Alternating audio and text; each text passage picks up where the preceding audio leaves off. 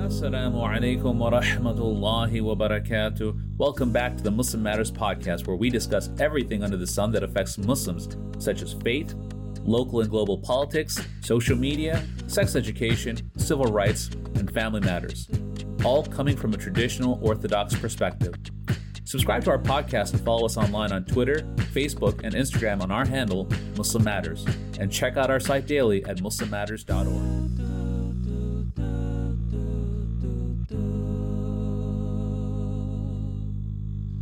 Assalamu alaikum wa rahmatullahi wa barakatuh, and welcome to the Muslim Matters podcast.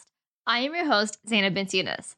Today's episode is going to be extra spicy, with our guest star being the acting executive director of muslimmatters.org, my boss, the one and only Siraj Mohammed. But it's okay, I still have seniority because I'm co-founder. Welcome to the show, Siraj. Thank you very much, Zainab. In this episode, we'll be doing a recap of the year's achievements. Muslim Matters has gone through ups and downs over the years, and we've been hard at work bringing MM to new heights. Siraj, how would you like to take credit for this? I mean, firstly, you're using my microphone. Doesn't your audio sound much better than when you were just doing it on WebEx, your podcast? I'm sure mine sounds just as good without your microphone. It sounds a lot better, I think. But in all seriousness, I can't take all the credit for all this because we have a great team. Alhamdulillah, there's been a lot of development over the past year or two from the editorial team. I think we had a lot of setbacks, probably in the middle of 2021. The main thing I would point out is that our team shrank considerably in the beginning of 2021, and then afterwards, due to like different family issues, different health issues, our team became essentially a skeleton crew, and there was virtually no publishing going on from between, I'd say, Ramadan of 2021 until September. And so I met with Sister Hannah, who's our editor-in-chief, and we discussed the different ways we're going to restructure the editorial team so that she would have more support, the team would have more support, and we came up with this idea of having content managers and other associated staff to help her, more editors. And alhamdulillah, that's been possible because we have so many donors supporting MM now. In the past, I would say 2 to 3 years, since we started asking for donations, we moved from almost no donations and relying almost exclusively on advertising to having about 900 plus donors. And that's allowed MM to become completely independent financially. I don't want to say we're rolling in cash or we're like, oh, wow, we got like millions of dollars. But like we're at least able to run a full time staff, or I should say part time staff that handles operations now. That's excellent. And I will take credit for being one of those content managers. MashaAllah, you're so humble. Absolutely. That's one of my greatest qualities, don't you know? All right. Analytics for the year. Let's hear the numbers. You've been crunching the numbers all day. Give it to us. Okay. So yeah, I love the analytics. Whenever I sit down with the team, anytime people ask me questions, the articles, of course, everything that we do is at the end of the day, for the sake of Allah subhanahu wa ta'ala, this is our dawah. This is us trying to put a conservative Orthodox voice out there to address contemporary issues. I tend to like to look at the numbers as an indication for the type of effectiveness we're having. I don't like to look at the numbers just for the sake of looking at numbers. Sometimes people focus on growth and numbers, and they become slaves to those numbers, and they let it dictate the types of content they put out, the type of articles they write, or the way they even message the type of articles they're going to put out, like putting clickbait titles and so forth. But for us, alhamdulillah, as I said, we're getting our own finances together. We've made a lot of changes. So yeah, let's talk about those numbers now. So as I said, 2021, we had some setbacks, but 2022, we've come back, roaring. We had 53% growth. I'd say we've had about 2.4 million views this year. So that's a huge improvement over last year. And as I said, with our staff, we've changed up our staff now so that we're not just volunteers anymore.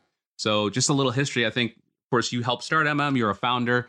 You know very well that MM was purely a volunteer-driven organization, and that has its pluses and minuses. In terms of cost, it's great.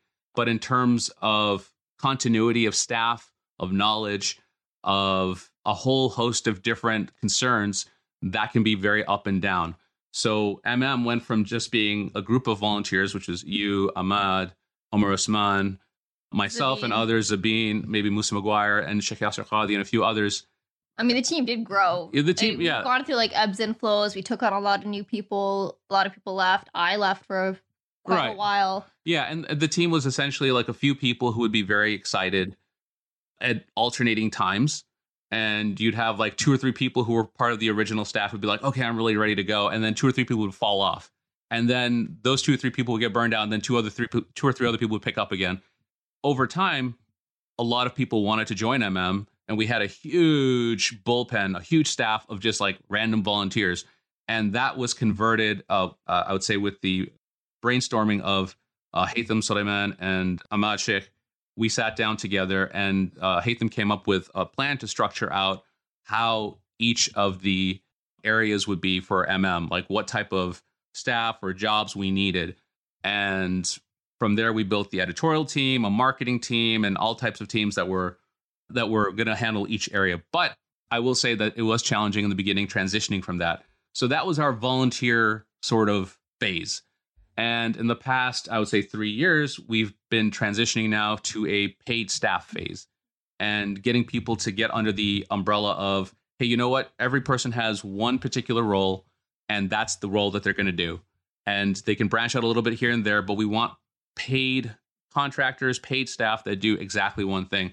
And for an organization like MM, that's been a challenge because we have always been a volunteer organization. We've always been a very volunteer-run organization. We've always had people coming in and just wanting to give their time, their efforts. A lot of the articles that we have, nobody asks to be paid. Well, some of them do. But for the most part, I'd say 90, 95% of them, we have people coming in and just saying, hey, we just want to give our articles. We want to contribute our efforts for the sake of the dawah and go from there. Yeah, it's a very old school, everybody's in it for the dawah mentality, which is great for its time, for its place, but we're evolving, moving on. Yeah, but eventually if we want to scale, if we want to grow, if we want to be consistent, then we have to build a staff that's going to be there long term and has to be incentivized to be there beyond just volunteer time. Because what happens is that all of us get older, all of us have responsibilities, and we do have to be able to justify why we're going to step away from those responsibilities. And part of it will be, look, this is a paid position. It's going to support our family. It's going to support whatever needs we have on the side. And so, yeah, we've been transitioning to being a paid staff now. Alhamdulillah. So, and as I said, this is again supported by the fact that we now have over 900 donors that have stepped up to support MM with just little contributions, little monthly contributions. We focused very aggressively on recurring donations as opposed to like the big doctor, here, the big doctor, the big investor. If anybody wants to give, no problem. I'm not saying that's a bad thing. I'm not saying it's a bad thing. I'm just saying that we focus on that first because I've always felt that our current fundraising model always focuses on the big donation. And as quickly as big money comes in, it goes out. When you have, let's say, a recurring budget coming in, it sort of disciplines the way you think about how you can spend your money. And so it's been very effective for us in building our staff. And for our audience, like this is a reminder about the hadith of the continuous acts of charity that are small but ongoing.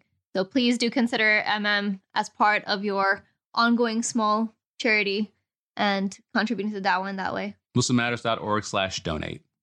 All right, so going on from there, what has Muslim Matters actually achieved over the past year? It's been a long year. It's been a busy year. But what have we actually done?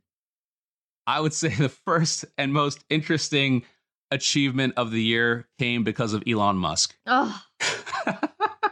He got rid of the entire Twitter staff and whoever and whatever they were doing.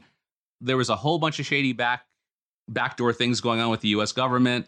There was a whole bunch of stuff going on with other governments and other players. He got rid of like 7,500 people. He got rid of the CEO and God knows who else. And for the first time, MM has a blue check on Why does that matter, though? Well, when people see the blue check, there's an automatic trigger that this is an authentic account. It's a valid account. It should be taken seriously. And then beyond that, Twitter prioritizes those accounts to be displayed higher than other accounts. It also lets people know that all the copycats, and there are some copycat Muslim Matters accounts, that we're the actual Muslim Matters.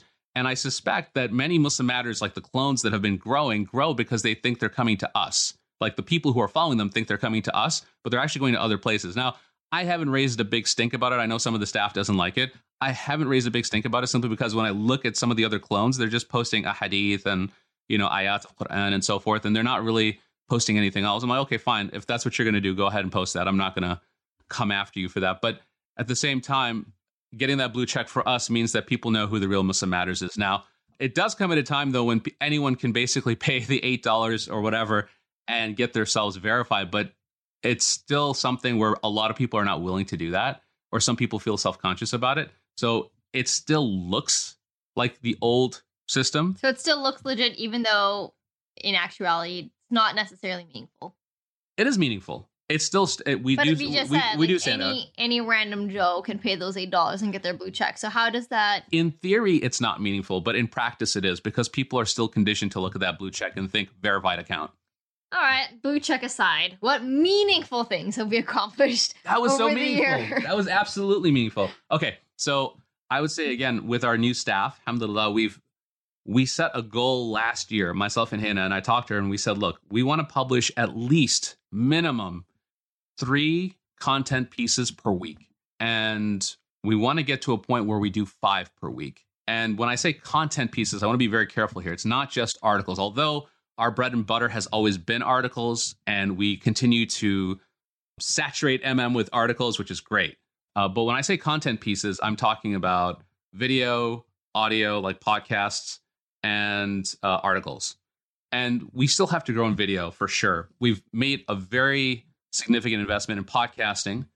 But with articles, we published around somewhere between 400 and 500, according to analytics last year. Now, I had to do a lot of sifting through the data and getting rid of like sometimes you'll have an article and then it shows there was a Facebook share, and it's weird. So basically, after cutting all that out and filtering all that out, it does look like we published about 400 to 500 just in 2022 alone. So that's a huge, huge achievement for us. In terms of podcasting, I think we've done about 17 podcasts from what the analytics say for 2022. Yep. So 17 episodes of just like unique podcast content. We did have audio articles as well. So if anybody's interested and checking those out, it's essentially just some of our articles on the website that have been read out. So factors those in. So I'd say like all in all, maybe like 35-ish, but 17 unique new content episodes. Yeah, so that's been really great. And then the issues we've covered, I think that when MM started, it wasn't just about rehashing religious issues in sort of a vacuum. It was more about taking on the contemporary issues that we were facing and giving it a religious flavor in the discussion. And that's always been MM's take. And I think we have continued that this year. So some of the issues we've covered. Number one, we covered the LGBTQ issue very extensively with Brother Mubin's article, Where the Rainbow Ends. We had Sheikh Yasir Qadhi's fatwa on transgenderism. And even during Pride Month, we sent out, we had an article, the Muslim Matters, I'm not sure what it was called. Pride Month Roundup. Yeah, the Pride Month Roundup. And then, again, Gender Towards an Islamic Paradigm from Sheikh Farhan Zubairi. So these are, I think, very important, because one of the problems in this very particular discussion is that a lot of people are afraid to speak out on it. Even a lot of Muslim organizations, I don't blame them. I'm not here to point fingers, but a lot of organizations have really hesitated on speaking out on this. And I think we just recently reached a saturation or a tipping point where different du'ats and different scholars and different shuyukh have all started to come out now. I'm very happy to say MM was probably at the forefront of this, because we've been looking for articles and people who would be willing to do this. The hard part is just finding people who will do it. It's not like for us as MM, we're always looking for this type of material where we're looking at our faith, and irrespective of how controversial it is, we want to get the right information out there for our community so that they know how to deal with this. With this particular issue, the way it's being aggressively pushed on everyone, whether they're in school, whether they're at work, whether it's through the government, it's ubiquitous and it is hard to deal with. And it's something where I'm very happy that MM has covered it extensively. Yeah, so that one was one. The Andrew Tate conversion just recently happened. Oh, yes. And again, with this particular issue, what I like about how we've handled it and how I want us to continue to handle issues is that we don't come from a paradigm of, well, let's take the far right approach and let's be like a bunch of, hey, man, Top G, and I'm red pill, and I'm going to totally like Andrew Tate's going to save the world. That's not our take. On the other hand, we're also not like, hey, let's throw this guy under the bus. He just converted to Islam. And I know that he's making a lot of problematic statements in his Twitter feed, even after converting to Islam. But what I like about what MM has done is it's recognized where he is. He's a convert. He's new. And no one has a right to come and say, I'm leaving Islam as an example, because, well, they can do whatever they want. But you can't say that this is a bad thing for Islam. Like, anybody who comes to Islam, Allah subhanahu wa ta'ala is the one who decides who gets to be Muslim. We don't get to decide who gets to be Muslim. Allah subhanahu wa ta'ala decides who's guided. But at the same time, we can also acknowledge and recognize that there are going to be people who have problems with who he was in the past. And it's okay for them to voice that, provided that they're not going to turn this into something where we say, we'll have nothing to do with this guy. He should just be canceled and that should be the end of him. Or this is a stain on the name of Islam. So I'm very happy we covered that issue. In terms of Muslim women's issues, we've covered quite a bit. I think we had an academic paper on hijab. The hermeneutics of the ayat of Khimar in the Quran by Sheikh Abdul Karim. Yep. That was amazing. We had a domestic violence series, in particular covering some of the, I think there were a lot of Muslim women who were impacted. They were killed this actually. Year, unfortunately, yes. A lot of Muslim women were murdered by their current husbands or their ex-husbands. And that was so serious that the Female Scholarship Network banded together and issued very specifically, very clearly a statement against domestic violence from an Islamic perspective. And I think that was really, really valuable. Yes. And I think there was also a very good menstruation article that was very popular this year for Ramadan. The Menstruating Woman's Guide to the Last 10 Nights. Alhamdulillah, that I do believe was very beneficial. A lot of great feedback for that as well. And a very unique contribution this year from Dr. Hassam Munir, the unsung heroines of Islamic history. I actually wrote it down here, but I didn't write the whole thing. But yeah, the unsung heroines of Islamic history, which sounds like a very familiar book that has been years in the making. Working on it. Yeah, the forgotten heroines of Islam. Yes. Are we going to get that done at some point? Yes, inshallah. Okay, so then there are some other really good pieces that also came out. Another one I really liked was, well, I won't say, let me put it this way. So another unique piece that came out was the Anna Hariri scandal piece, which I have no idea about. Maybe you can talk a little bit more about it. Okay, so Anna Hariri is one of the top Muslim fashion websites on the internet because like every other Muslim woman in Ramadan, of course, we're like Eid shopping online. And you see these amazing advertisements, like really great marketing. And you're like, wow, these prices are really reasonable. And I, made an order for myself and my mom. My mom got her order. I never got mine. Like constantly contacted the website, trying to get my money back, trying to get a product, something, anything, and nothing. And, I started talking to friends, and it turns out that the Anna Hariri website has been essentially scamming Muslim consumers for years now. And we were able to get a Muslim woman journalist, Fatima Wasim, I believe her name is. She did a really great investigative piece, tried to contact the website directly for their side of the story, never got an answer. We got loads and loads of horror stories. I mean, there were people who lost hundreds of dollars. I think one woman wrote in saying that she lost $1,000 with an order with Anna Hariri. She never got her money back, never got any products. It was insane. So, I think we are currently the only people on the internet, full stop, who have done a full investigative piece on the Anna Hariri business scandal. And unfortunately, it's still ongoing. Nobody's been able to really pursue legal action because obviously you have all these disgruntled clients, but they're all around the world. And there's been no way to like have everybody band together internationally and be like, Anna Hariri needs to be shut down. Yeah, I noticed when I was looking on Facebook, a lot of sisters came on to the social media post, and they were complaining left, right, and center about all the different ways they felt they had been scammed or the money they had lost. So yeah, this is a pretty serious issue. I usually when I look at the MM Facebook page, people will come, they'll just share the articles or one or two people might comment. With this particular article, I saw a lot of commentary from different MM readers really complaining about this. So yeah, this is a very important piece. Did we publish this during Ramadan or right before Ramadan? No, this was actually beginning of 2022. It was January 2022. Like it was a long time coming. I think we started discussing it in Ramadan because that's when obviously the discussions came up and like, hey, I placed my order. Nobody got anything. And nobody got anything like after Eid or after the next Eid. Then eventually just snowballed and we're like, okay, this needs to get done. So it did. Yeah, another interesting piece that I was not expecting this year, but it was interesting nonetheless, was the Nuh Ha Mim Keller spiritual abuse piece. And I saw a lot of discussion back and forth on Muslim Twitter and Facebook and social media in general. There was a lot of back and forth about this. I think there were people who are either former followers of the Sheikh or current followers who had their own perspectives as to whether or not these things really occurred or if there were things that should have been understood. But I'm not really in the know with this one, but I thought it was an interesting piece. And it was actually our number one piece this year from articles published in 2022. Obviously, there are articles that are perennial favorites that come at the very top every year. But this was the top of our 2022 articles. Which says a lot because Nuh Ha Mim Keller, a lot of people know about him. He's been around for ages. And yeah, this was definitely a very contentious content piece that resulted in a lot of internal, I don't want to call it drama, but internal conflict and hard questions being asked. And as always, MM tries to provide a balanced platform. So nothing, no nasty hit pieces, but just something from the people who had gone through these experiences, who had tried to investigate this and really strongly believed that it needed to be brought out to the world. And I think it's also important to point out that there are going to be times when MM will publish and call out specific names, but we will not do so for the sake of partisanship. There are no partisan...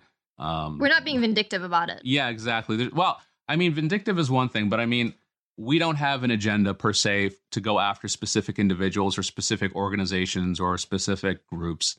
We're trying to look at this purely on the basis of the behaviors of individuals involved. That's it. And how this impacts the well-being of the Ummah. That's really one of our main concerns overall. That's why we exist, to address the Ummah's concerns.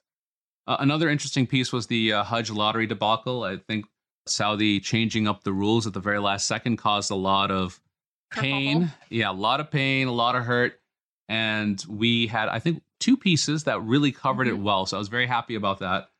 On Aqidah issues. Now, this is an ongoing discussion you and I have about how in our community, we seem to have dropped the ball a little bit on theology discussions now. Yep. There is, I remember, let's say in the 2010s and the what do we call it? Do we call them the O-nots or the zero zeros? The O-nots. Yeah. So yeah, my kids always make fun of me whenever I say the O-nots, but whatever the case.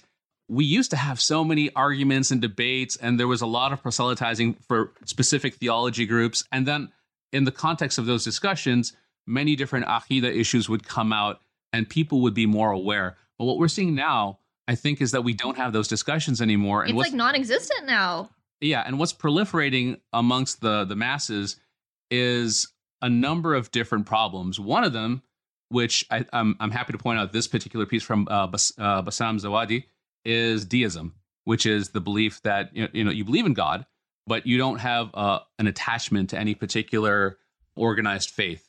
And so I think this is an important piece. He calls out in this particular write-up that this is an underlying danger. It's more prevalent than we realize, and we need to start giving some focus to it. So I'm glad MM has taken a step forward on this, and I'm hopefully going to see more from Bassam on this in the future, inshallah.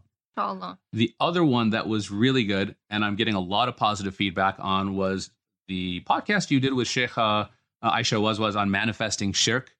This is covering healing crystals, the zodiac, astrology. Yes, it's somehow this has made a comeback. And what's scary to me is that it's not just made a comeback amongst the lay people. It's making a comeback amongst students of knowledge, people who actually know better. I actually got into a discussion just last week where somebody was trying to push healing crystals for its physical properties. And I said to the brother, look, and this is something that we know has a lot of history, and most of it is chasing after the metaphysical properties that people think it has, and not just like the impact it has on you, but which, by the way, is not scientifically validated in any way, shape, or form. There's just no evidence for it at all. And it's wild to me that people are trying to argue the physical effects angle, but are completely conveniently ignoring the fact that historically and today, people are literally using this as, I mean, it's shit, pure and simple. What's interesting to me is that when you say to them, well, it's not scientifically validated, they run to a postmodernist critique and they start saying, well, science has a lot of cognitive biases and this problem and that problem. In the past, science had this. And fine, that's true. That's completely true.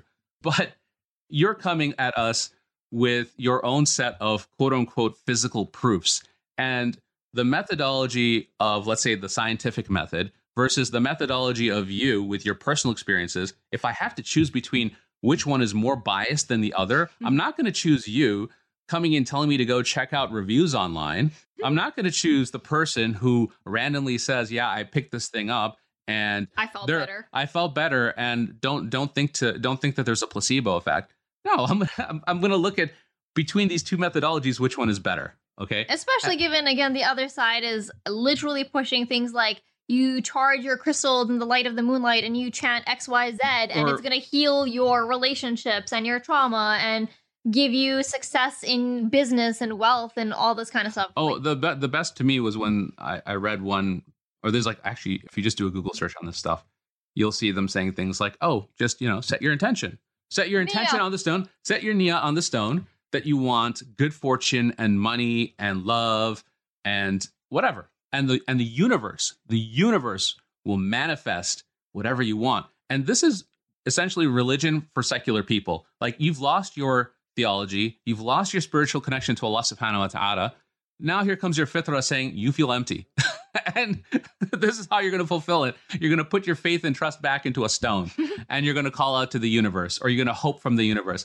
It's like, guys, just get over it, Sheikh Aisha did an amazing job just like breaking it down, providing what I think is, again, we should be having these conversations every single day. This should be standard Aqidah 101, Tawheed, like whether you're Athari or Ash'ari or anything else, like, the very fundamental beliefs about Allah alone and worshiping Allah alone. She just laid it out really, really clearly. I highly encourage everybody to listen to it, because it's literally because we don't have these conversations anymore that we end up seeing Muslim men and women buying into this absolute nonsense. Yeah. And I thought it was interesting that in that discussion, there was a discussion of why sisters in particular are more impacted right now by this as opposed to brothers. But I do see brothers as well who are pushing this on the ummah as well. And it's not good. It's weird. It's very weird, but it's also just not good. And like the zodiacs, like that's another one. Like I see people who are actual students of knowledge pushing zodiacs and saying, well, maybe we can look in the stars. There is a thing on astrology. If we look into the past from scholars, it's like, are you sure it's astrology or astronomy? I think it's more astronomy than it is astrology. We're not really looking to the stars to find the future or understand our personalities or anything else. It's all a bunch of bunk. And frankly, we need to get more discussion. So, Joel, I'm hoping in next year, we'll get more discussion from other contributors to MM, inshallah. Yeah. Let's see. Another standout that deserves a second read, I believe, is Justin Parrott's Identitarianism article. I thought his take was amazing because here's a guy, mashallah, he is very knowledgeable, very learned, and he has been dealing with a lot of, let me just call it out, anti-white hatred. There has been an impact within our community from what I would say the social justice warrior community, which would be that we've taken legitimate grievances with, let's say, colonialism, and we've translated it now into a belief of the inherent evil of all things white. This is not at all Islamic. We don't believe in this whole idea of, you inherit the sins of your fathers, or for that matter, anyone else. We don't believe in the idea that you bear the burden of somebody else. We believe you stand responsible before Allah subhanahu wa ta'ala for yourself. You are not, we don't believe in original sin or whatever, or the progressive left version of it. And his article was calling this out in very strong terms. I enjoyed it immensely. I think he did a very good job of it. And it's just really sad to me to see Muslims who are coming and saying things like, I might believe somebody is a theological Muslim, but they're not really sociologically a Muslim to me. What does that even mean, sociologically Muslim? I don't even know. But I think it still, to me, is troubling that anybody would try to negate another person's Islam or try to negate who they are as a person or whatever contribution they have based on their race, irrespective of whether they come from, let's say, the person who's in power or the person who isn't in power in a particular, let's call it, social justice matchup. That's the way I see it. Another series I think that deserves a second read. Okay, I like this. This series honestly should have been one of our top for the year, I believe, because it's so relevant. Yes. But Zeba Khan's Dirty Dawa series. Incredible. So I'm not sure why it didn't take off, but it's very well written and researched. And essentially, it goes through all the ridiculous. And here's what I told her. We were looking at it like, why are the numbers now there? I was like, you know why? Because all these ridiculous infights between different Dawah workers, most people don't care about. It's not a thing, right? YouTube Dawah, social media Dawah. I don't even want to call them celebrities. They're not even real celebrities. What are they? It's like, you know what it is now reality TV. That's what it is. Yeah, it's very tabloid. And unfortunately, watching different people who are involved in dawah, who maybe are a little controversial or aggressive, and they put themselves out there. And sometimes that's needed. We need personality types that do that, okay? Because there are sometimes we, like, I see a lot of the quote-unquote respectable person, and I don't say quote-unquote respectable because to say they're not respectable. I'm saying quote-unquote respectable, meaning like they don't put themselves in a position where they're doing outlandish or outrageous things. They're not having aggressive debates online. But what they are doing is doing, you know, the standard dawah of like doing spiritual talks and what you expect from most scholars or du'at or students of knowledge. And then there's the group of people who go out and they get into debates. They debate Christians or atheists or whatever. And maybe they'll even have debates amongst themselves. They may even get into sort of, what's the word I'm looking for here? Intra-dawah, tabloid, yeah. Dawattainment. Yeah, I don't know about dawattainment, but there's definitely that as well. And I'm not saying that these guys don't make serious contributions to the ummah. They do. Many of them object to that in a lot of ways, but... No, some of them have some very good publications and they're doing good work. So you can't throw them completely under the bus. But having said that, sometimes there's a place where you go too far, and instead of being focused on the ideas that you're going to provide that benefits the ummah, you're more focused on the tabloid side of... the clickbait drama. Yeah, the reaction to the reaction to the reaction. This is the kind of thing that most of us kind of roll our eyes at. We're a little entertained by it. Like, I can tell you, like, a lot of us will look at this and post online and just laugh at it a little bit. But that's a niche group of us who have, like, been seeing this happen for so long. We may or may not have been, like, tangentially involved in it. And now that we're not in that particular circle at all, but we know what's going on, it's just hilarious to us because we're like, oh my God, this is still happening. Yeah. It's very much you're in the bubble. You're deep in the bubble now. So it makes me laugh. Alhamdulillah, the best we can say is that Zeba's piece tried to call that out and say, look, we need to kind of get back to... encourage a higher standard of dawah, yeah. Which is what we should be doing. Yeah, and again, like, as we're just going through all these articles, and I think we want to wrap up just discussing, like, the articles we published, move on, but one thing I want to point out here is that with MM, we're not here to be either on the far left or the far right or the far anything. What we're looking for always is, what does Islam say? What does Allah want from us? And how do we bring that out to the community so that they can benefit?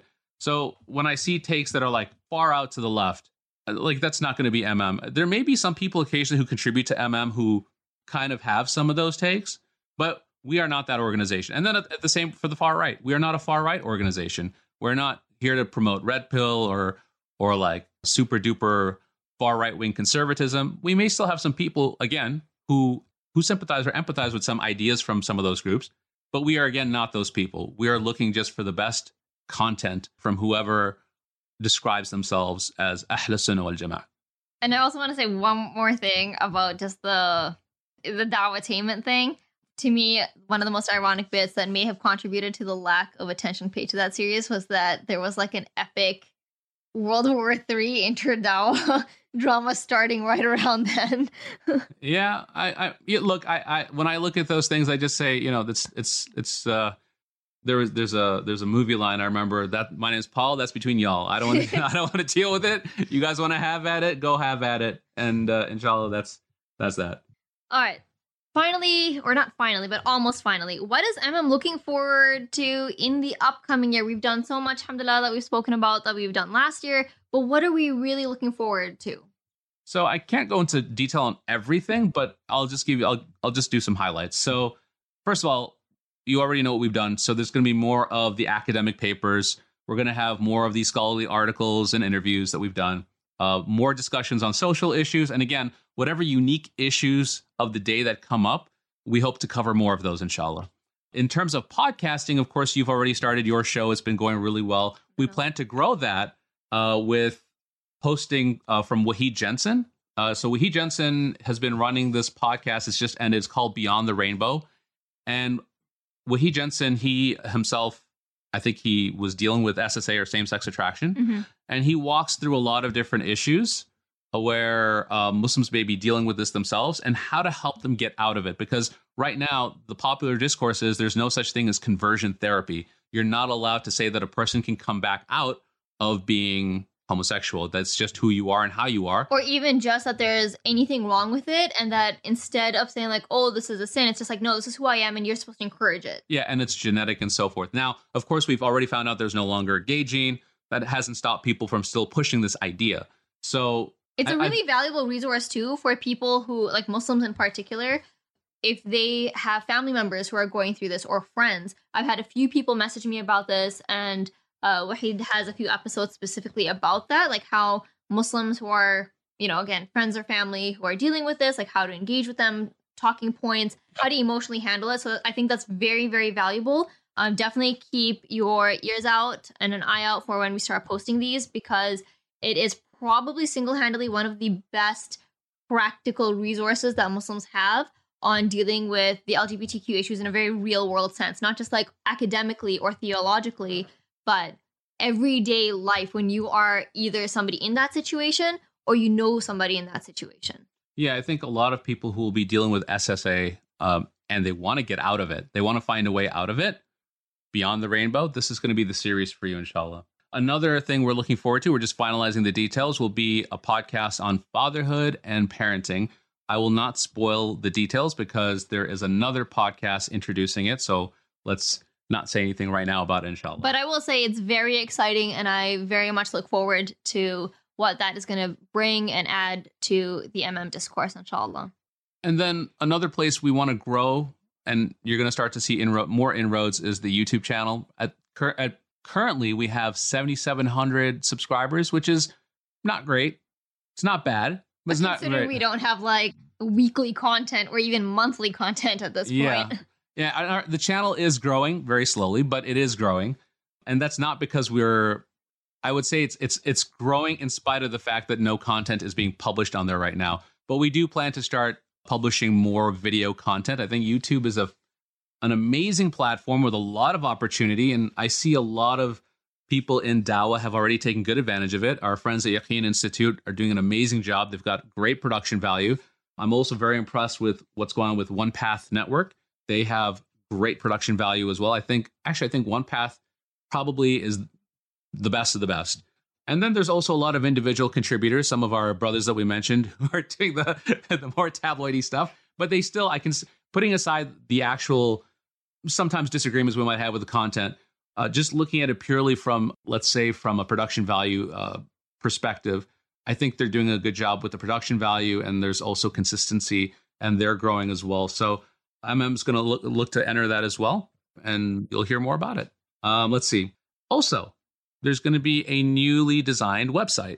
The new website, inshallah, should come out in the first quarter of 2023. And you may be wondering, well, what else is there to do? Isn't that website awesome as it is? Because, whoever designed it just did an amazing job making the reading experience so... Oh, yes, you did. Me? Oh, no,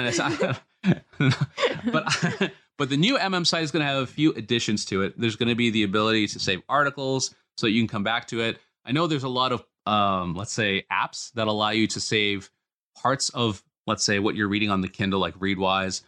There's different, or like Pocket or whatever. There's all that. But right now, what we're looking to do is set it up so that when you come to you can save an article. Like you see an article that's interesting, you can save it for later, and you can read it directly from the website. There will be a section where you can go to, where you can log in, and you'll be able to see your own article. Another thing we're going to be bringing in is dark mode versus light mode. There's a lot of readers that like to read in dark versus light.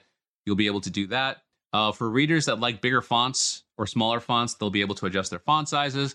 There's a whole bunch of other cool things coming on the new website, inshallah. So that's just a few of the things that we have coming from that. What else? Oh, we're also looking to grow our staff. We currently have a good editorial staff. We still want to grow it further. So funny thing, our staff, our content managers have primarily been female. And so Hannah came to me one day and said, Siraj, our female content contributors generally are very good at reaching out to other women, but we need male content contributors or content managers, people who can reach out, network, and bring in other male contributors. And we are bringing them in, but I would say this year we've probably been more disproportionately leaning towards female contributors versus male. And that's not like intentional. That's a function of their... It's the sisters takeover, y'all. Yeah, it's a function actually of the fact that we have less people in editorial Well, I shouldn't say that. Maybe in the past month or so that's changed. But less people in editorial who are male and who can reach out to other men and get that type of content. But we are working on that. I support it on the side sometimes if they tell me that there's somebody they want to reach out to. But we need somebody dedicated full time. It is a paid position. So we'll be looking to grow that. We're going to be looking to get more people to do graphics. We're going to be looking to get dedicated social media people. A lot going on for 2023, inshallah. So before we wrap up, that was a lot of exciting stuff. But here's the two burning questions everybody always has, and they've had it for a long time now. Some people think Muslim Matters is Salafi, and others think we're SJW. What's the secret? What's the real deal? What is the secret agenda behind Muslim Matters? So I get the Salafi one. No one's actually ever come to me and said that, but we know everybody's thinking it. Well, it's not that somebody's come to me and said that, hey, Siraj, why is MM so Salafi, or isn't MM Salafi? Nobody ever says that to me. But I've heard it from other staff members that when they talked to other, let's say, dawah workers, part of why those dawah workers didn't want to work with MM was like, oh, you know, we heard MM is Salafi. And I would have to say that if you were to look at the time that MM started, that's probably a true statement. Okay, I would say that there's a lot of people who, including myself, who were and still are, right? But MM stopped being like exclusively Salafi probably about 10, 12 years ago. Would you say we are now post-Salafi? I would say we are peri Ahl Sunnah wal Jama'ah. Okay, so I would say that the focus has, like, in the beginning, it was like this, like you always work with the people that you know. You network with the people that are closest to you. But then as everyone in this organization has grown the volunteer base, grown their own understanding of the deen, and sort of stepped away from the battles and the conflicts of, let's say, the onots, the 00s, whatever you want to call it. What do people call that? I don't even know. But as we've stepped away from that, there's been a very pragmatic shift towards realizing that there are bigger problems than these little in the weeds discussions about theology and some other issues. So, I mean, like every year, for example, let's take a very controversial issue just for the fun of it. Let's talk about the Mawlid. I'm not going to take an opinion on the Mawlid. I'm not going to push an opinion. Okay. But like every year, even today, like I can find people who will like get on Facebook and start like passive aggressiving about Mawlid. Oh, you know, you don't really love the Prophet. And now me, I don't celebrate it. I look at this. I'm like, really? Like, I'm not going to say anything about it, but do we still have to do this? There's still some people who are like living in that past, and there's like some trauma. And they're still reacting to the past. There's some trauma from those old arguments. Likewise, on the other side of it, from the Salafi side of it, there's still going to be some of those discussions going on where there are some people who are still going on about specific in the weeds issues. And again, I look at those brothers and I'm like, are we really still discussing this? And I know the counter argument will be, so there should always be specialists who are discussing these issues, which, okay, maybe they are, but maybe having the discussion should not be a battle and a debate. Maybe it should be something where it's more academic and we share ideas, but, you know, we're brothers at the end of the day, we move on, as opposed to this guy had this, that guy has that, we're going to, and then we have names for one another. And I'm just like, I don't know. That's not where I think we should be right now. And MM as an organization is well past that. I think if you go look on the website right now, I always like to say, when people ask me, like, are you Salafi or are you SJW? I like to tell them, why don't you take a look at all the articles on MM that have been published? And why don't you look at all the authors on MM? I think that's the most objective way to really tell if MM is one thing or another. What I find is if I look at the number of articles and you ask me, is MM SJW? There's going to be some articles that some people would say, yes, it's SJW. There's an article on domestic violence, or there's something about women, or there's something about some issue. But then go look at the rest of the articles. Like, I just covered a whole bunch of different articles that I would say we've published that are completely on the conservative, the Muslim social conservative right. Mm-hmm. Okay. And we're taking a very strong stance in a time when many Muslims are kind of waffling. Even some conservative Muslims are still kind of waffling on certain issues, like the LGBTQ issues. They're kind of, you know, we were very ambiguous and waffling, for example, on the gay marriage issue in, I'd say, from 2015 to 2018, right? And there was a lot of back and forth on that. But we took a pretty strong stance saying, no, this is still a problem. But then we have domestic violence articles, and we've consistently had domestic violence content that calls it out for what it is, for how evil it is, how it's against the deen. And I think the Female Scholarship Network statement this year was, again, very unique in that it's literally this massive collection of female teachers, scholars, da'iyas, literally across the world, who all like co-signed this. And obviously for us, this is an Islamic issue. It's not an SJW issue, even though, unfortunately, on a lot of our articles that specifically deal with women's issues or content related to women, we will have, and you won't see it on the website now, but because we go in and moderate the comments, there's a lot of nasty, nasty anti-women comments that are left. I've seen a lot of, forget anti-women, just very perverted comments. Very vulgar. There are people who consistently show up on the website. They'll leave perverted comments. I mean, it is sad. And I think, again, with MM, what's unique here is that when these discussions are happening on social media, when they're happening in academia, wherever they're happening, there's always the concern that the foundation of the discussion is wrong. The foundation, some people will say the epistemological foundation. I hate that word, but okay, that foundation is wrong. And I agree with that. You can call a problem and you can have the wrong problem to call out to try to solve the problem with. Or no, you can call it the problem, but you can have the wrong foundation to try to solve the problem with. On the other hand, the problem is still real. And we as Muslims have to address it, but we have to address it from our perspective. We have to address it, yes, I'm going to be very Salafi here, from the Quran and the Sunnah and from the understanding of our scholars, right? And MM's perspective should always be, what do our scholars say about this in conjunction with other experts in the field who understand these issues because they're dealing with it, maybe as subject matter experts. So bringing these two together, having these discussions in a meaningful way, in a way that doesn't compromise our deen, in a way that makes sense from our perspective and not from the perspective of, let's say, these other competing interests that are trying to impact the way we as Muslims think and view and perceive them with those filters. So I wouldn't want a feminist filter and I wouldn't want a red pill filter. I want my Quran and Sunnah filter. And yes, we are going to be impacted by our culture, by our surroundings. There's no doubt that's going to happen to every single one of us. But we have to still try and make the effort to be objective according to our deen.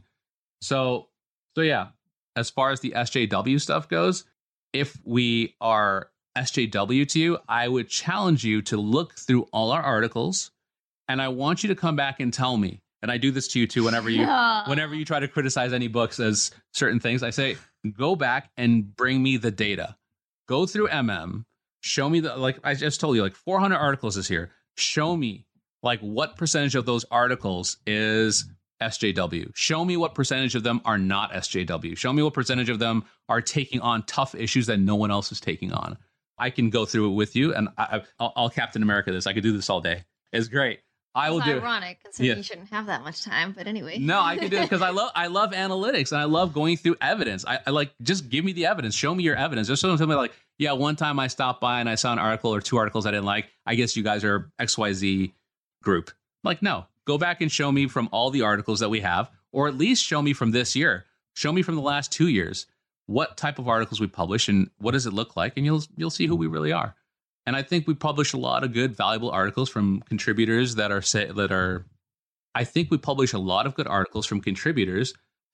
are coming with a perspective that is grounded in a strong Ahl Sunnah wal Jama'ah perspective. Okay, so we're not Salafi anymore. We're post-Salafi. We're not SJW. What is MM's attitude towards other people? Who are our rivals? Who are our competitors? Do we have any? No. That's another fun question, right? Because I've had people come to me and say, like, oh, who are your competitors?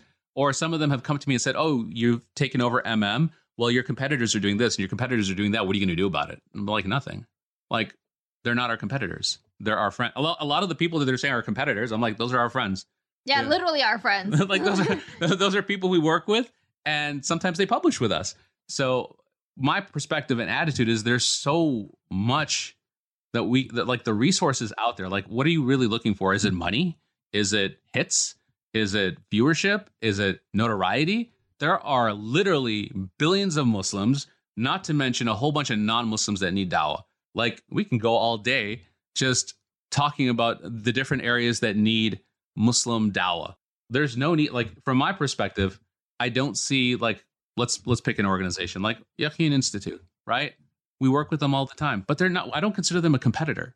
Like they're doing video, they're doing audio, and I'm going to promote them for free. I think it's great. You know, like if they come to me and say like, oh, they got valuable Islamic content that's benefiting them. Well, why not? Yeah. I mean, it's Dawah. I think there has been a problem in our Dawah where we think to ourselves, you know, if our organization is not succeeding, another organization doing something similar is bringing us down. And the reality is we're all working for the sake of Allah subhanahu wa ta'ala.